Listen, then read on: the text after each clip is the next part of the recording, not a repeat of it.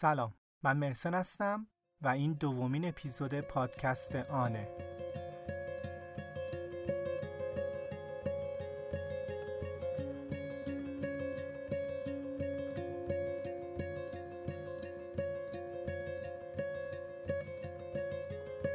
توی هر اپیزود پادکست آن داستان واقعی آدم ها رو تعریف می‌کنیم و سعی می‌کنیم که خودمون رو جاشون بذاریم. اول این اپیزود باید بگم که خیلی خوشحالم برای اینکه تعداد شنونده های اپیزود اول خیلی فراتر از انتظار من بودن. از همه ممنونم. مرسی که توی این اپیزودهای اول که تمام سعی من کسب تجربه چه توی منابع توی لحن و ضبط صدا و غیره است همراه هم هستین و یه تشکرم بکنم از کسایی که نظرشون رو به هم گفتن تا بتونم کم و کاستی ها رو جبران کنم. خب خیلی زود بریم سراغ داستان دوم. به خاطر اینکه اول اپیزود اول بکنم خیلی صحبت کردم. واسه همین سریعتر می‌خوام داستان دوم شروع بکنم. داستان دوم در مورد آقای جاشوا پراگر نویسنده آمریکاییه. منبع اصلی این اپیزود هم کتاب Half Life نوشته خودشون هست. کار edit این اپیزود رو نکیسا انجام داده و انتخاب موسیقی هم با بچه های اورسی بوده. به این فکر کردین که اگه قرار بود با آدمی که زندگیتون رو به قبل و بعد از یک ماجرا تبدیل کرده دیدار کنید چه حسی داشتین؟ من می‌تونستم جاشوا پراگر باشم تو هم می‌تونستی جاشوا پراگر باشی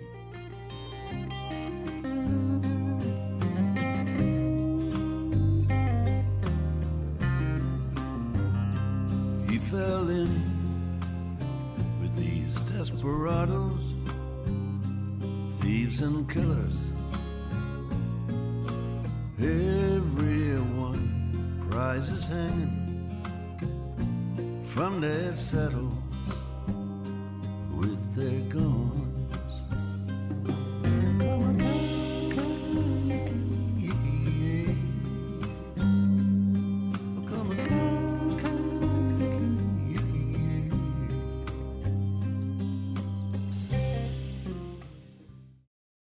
اسم من جاشوا پراگره. تقریبا سال 1990 بود 28 سال پیش. زمانی که دبیرستانی بودم خیلی ورزش رو دوست داشتم. توشم خوب بودم. اما مشکل من این بود که جسه کوچیکی داشتم و این واسم ناراحت کننده بود که بابام قدش 195 سانتی متر بود و من 170 سانتی متر بودم. 19 سالم بود که یه دفعه بدنم شروع به رشد کرد. درست مثل وقتی که یه عنکبوت پیتر پارکر رو نیش زد و تبدیل به اسپایدرمن شد. یه دفعه چند سانتی متر قد کشیدم. تا می‌تونستم شنا می‌رفتم. هر شبم یکی اضافه می‌کردم. سی تا سی و یکی سی و دو تا. تا رسیدم به 50 تا.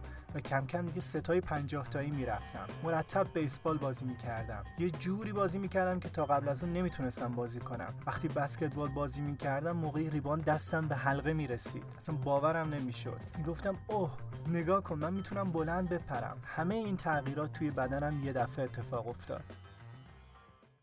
اما موضوع اینجا بود که من زمانی به این بدن رسیدم که وقتش شده بود از هم گرفته بشه. من فقط دو ماه این بدن رو داشتم. فقط دو ماه تا سوار اون اتوبوس شدم.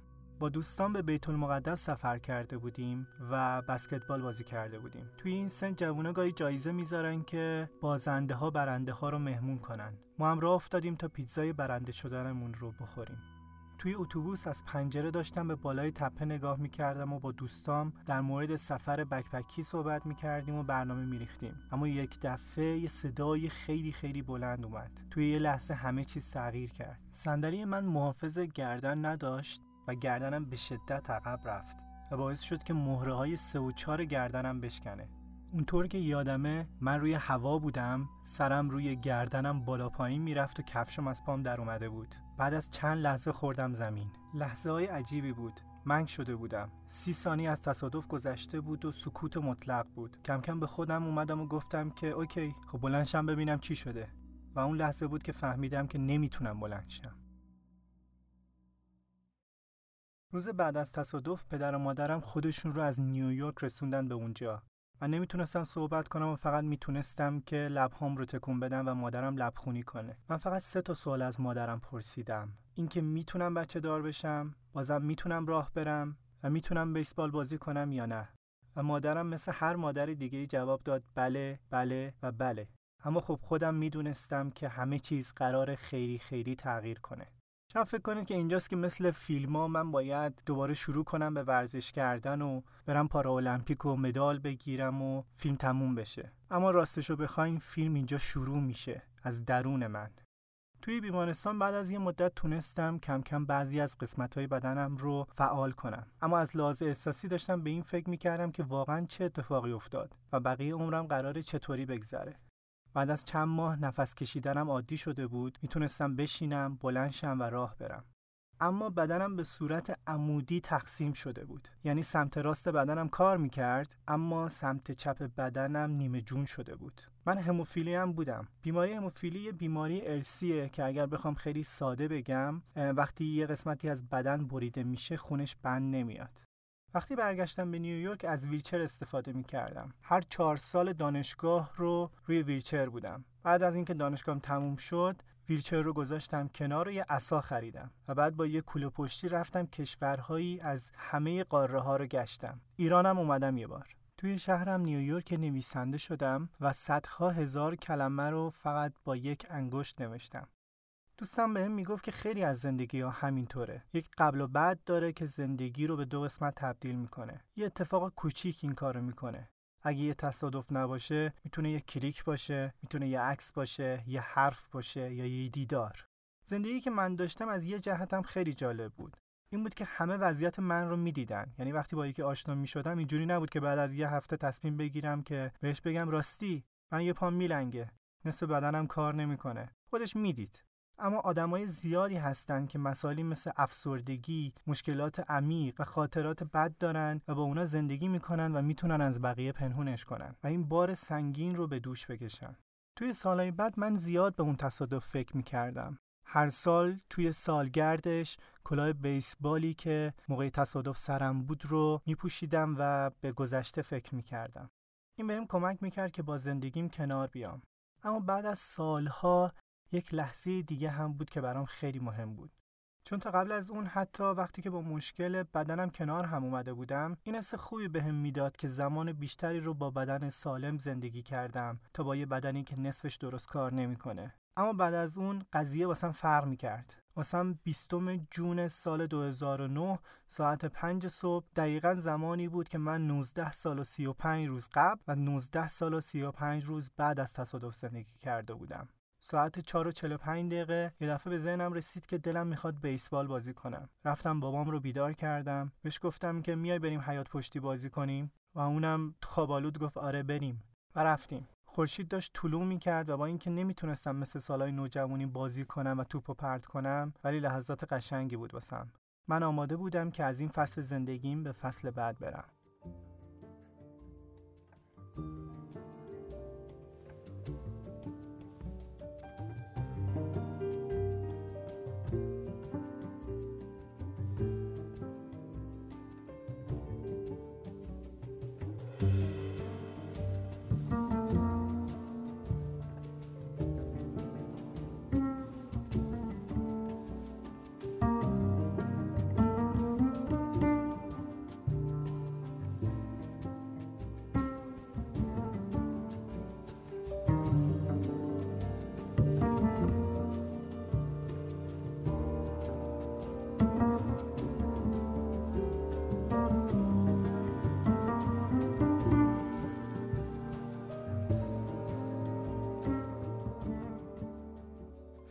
می‌کنم که راه های متفاوتی برای کنار اومدن با یه حادثه وجود داره. برای منم کنار اومدن با این قضیه اینطوری بود که باید همه چیز رو در موردش می‌دونستم. پنج سال بعد از ماجرا دلم می‌خواست همه آدم هایی که یه جوری توی قضیه دخیل بودن رو ببینم. من همه پرستارا و دکترایی که جونم رو نجات دادن پیدا کردم و همینطور همه مسافرهایی که توی اتوبوس بودن رو. ولی هنوز یه نفر مونده بود. آخرین نفر شخصی بود به نام عابد راننده‌ای که باعث این تصادف شد. پس منم سعی کردم که پیداش کنم. من تونستم همه اطلاعات مربوط به تصادف رو پیدا کنم. گزارش پلیس و حتی عکسای تصادف رو پیدا کردم. شماره عابد رو هم پیدا کردم. تماس گرفتم و باهاش صحبت کردم. بهش گفتم که من قضیه رو پشت سر گذاشتم و ازت عصبانی نیستم و فقط می‌خوام ببینمت. اونم بهم گفت که چند هفته دیگه زنگ بزن. و وقتی چند هفته بعد تماس گرفتم تلفنش کلا قطع شده بود. منم بیخیالش شدم. گفتم شاید دوست نداره صحبت بکنه. واقعا هم عصبانی نبودم از دستش. دروغش نگفتم. چون به خودم می‌گفتم تصادف دیگه. عمدن که این کارو نکرده.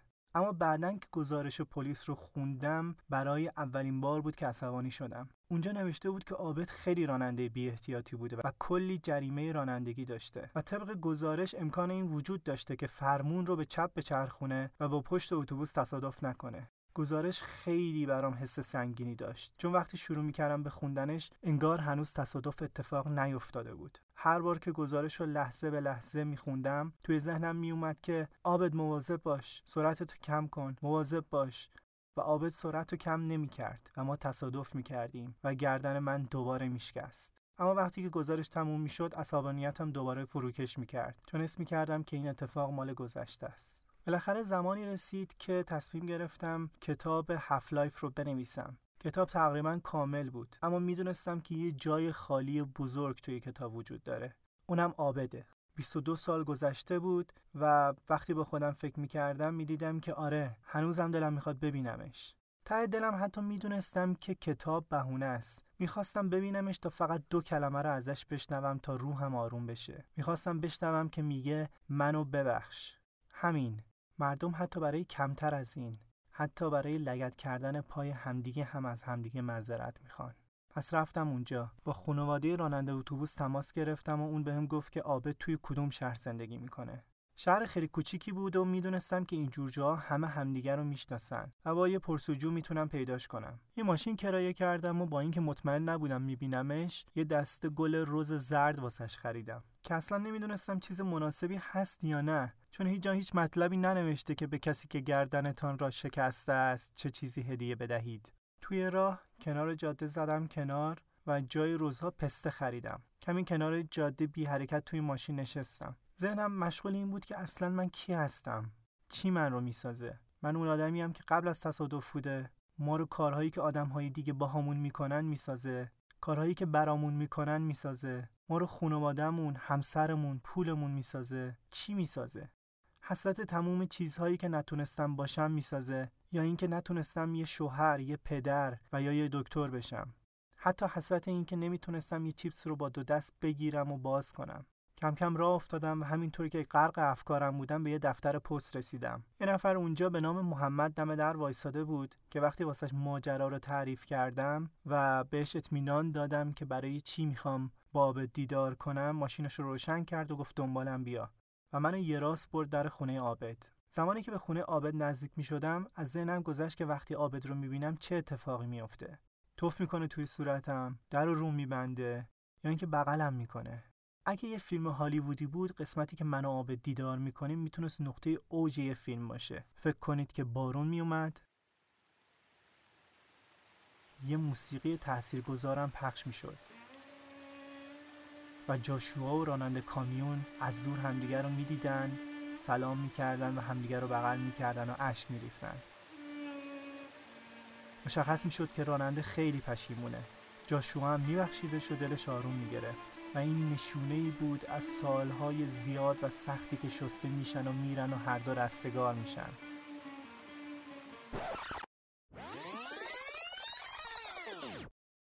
اما راستشو بخواین زندگی واقعی اینطوری نیست.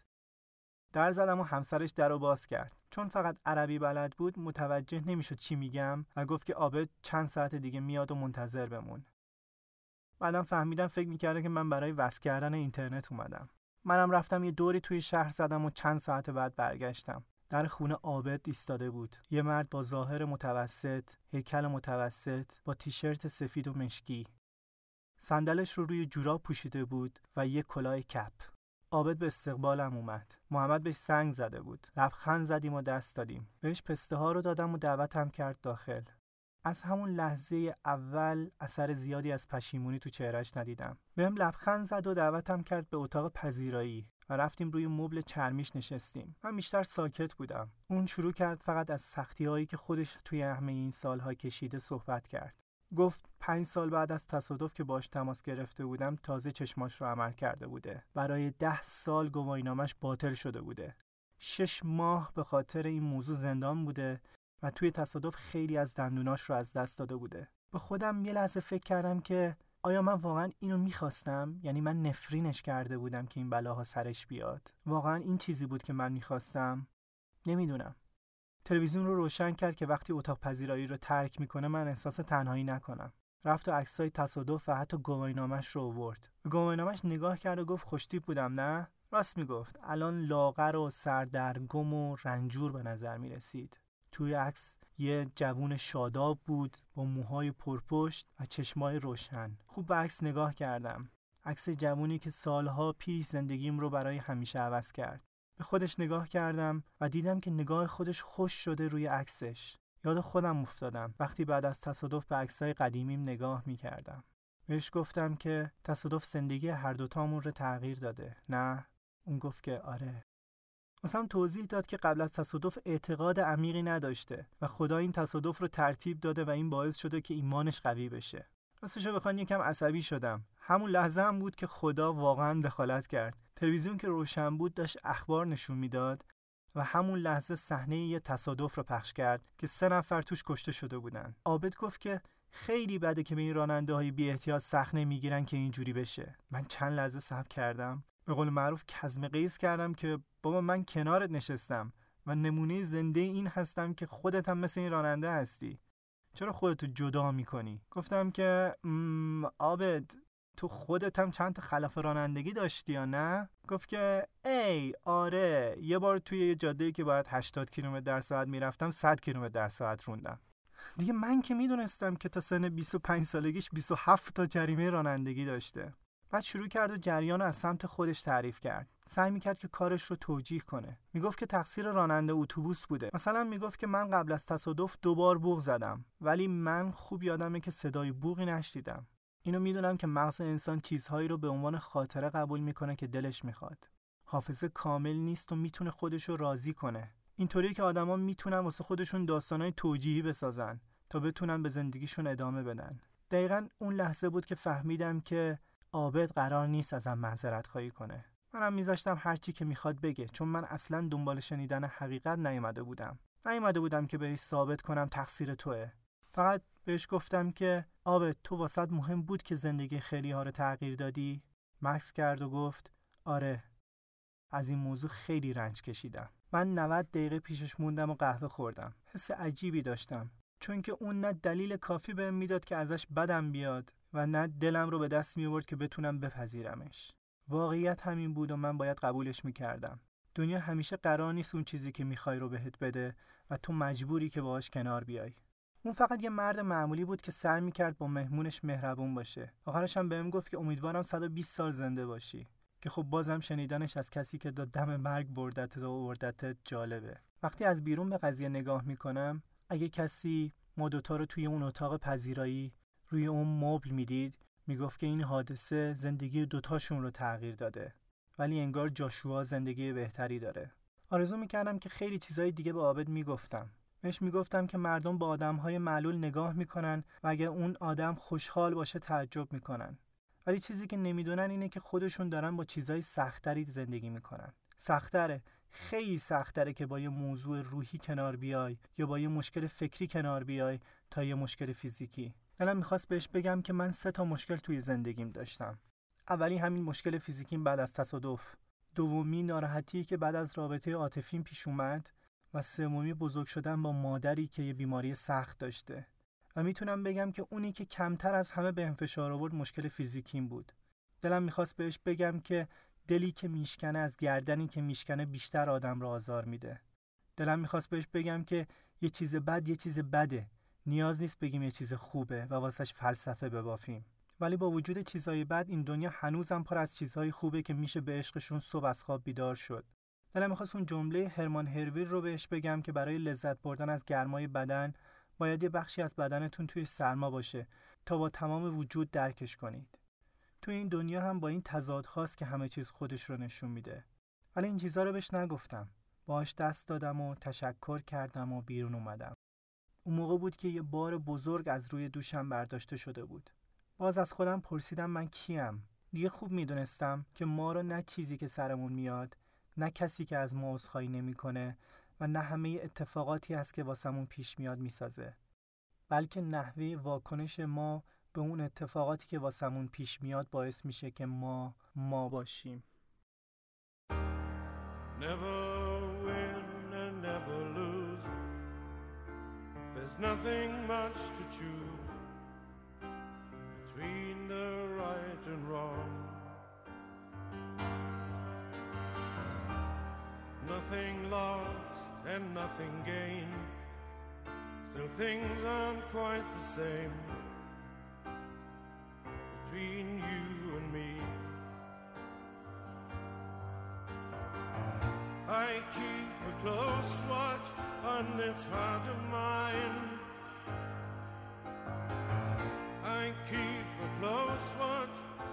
this heart of mine.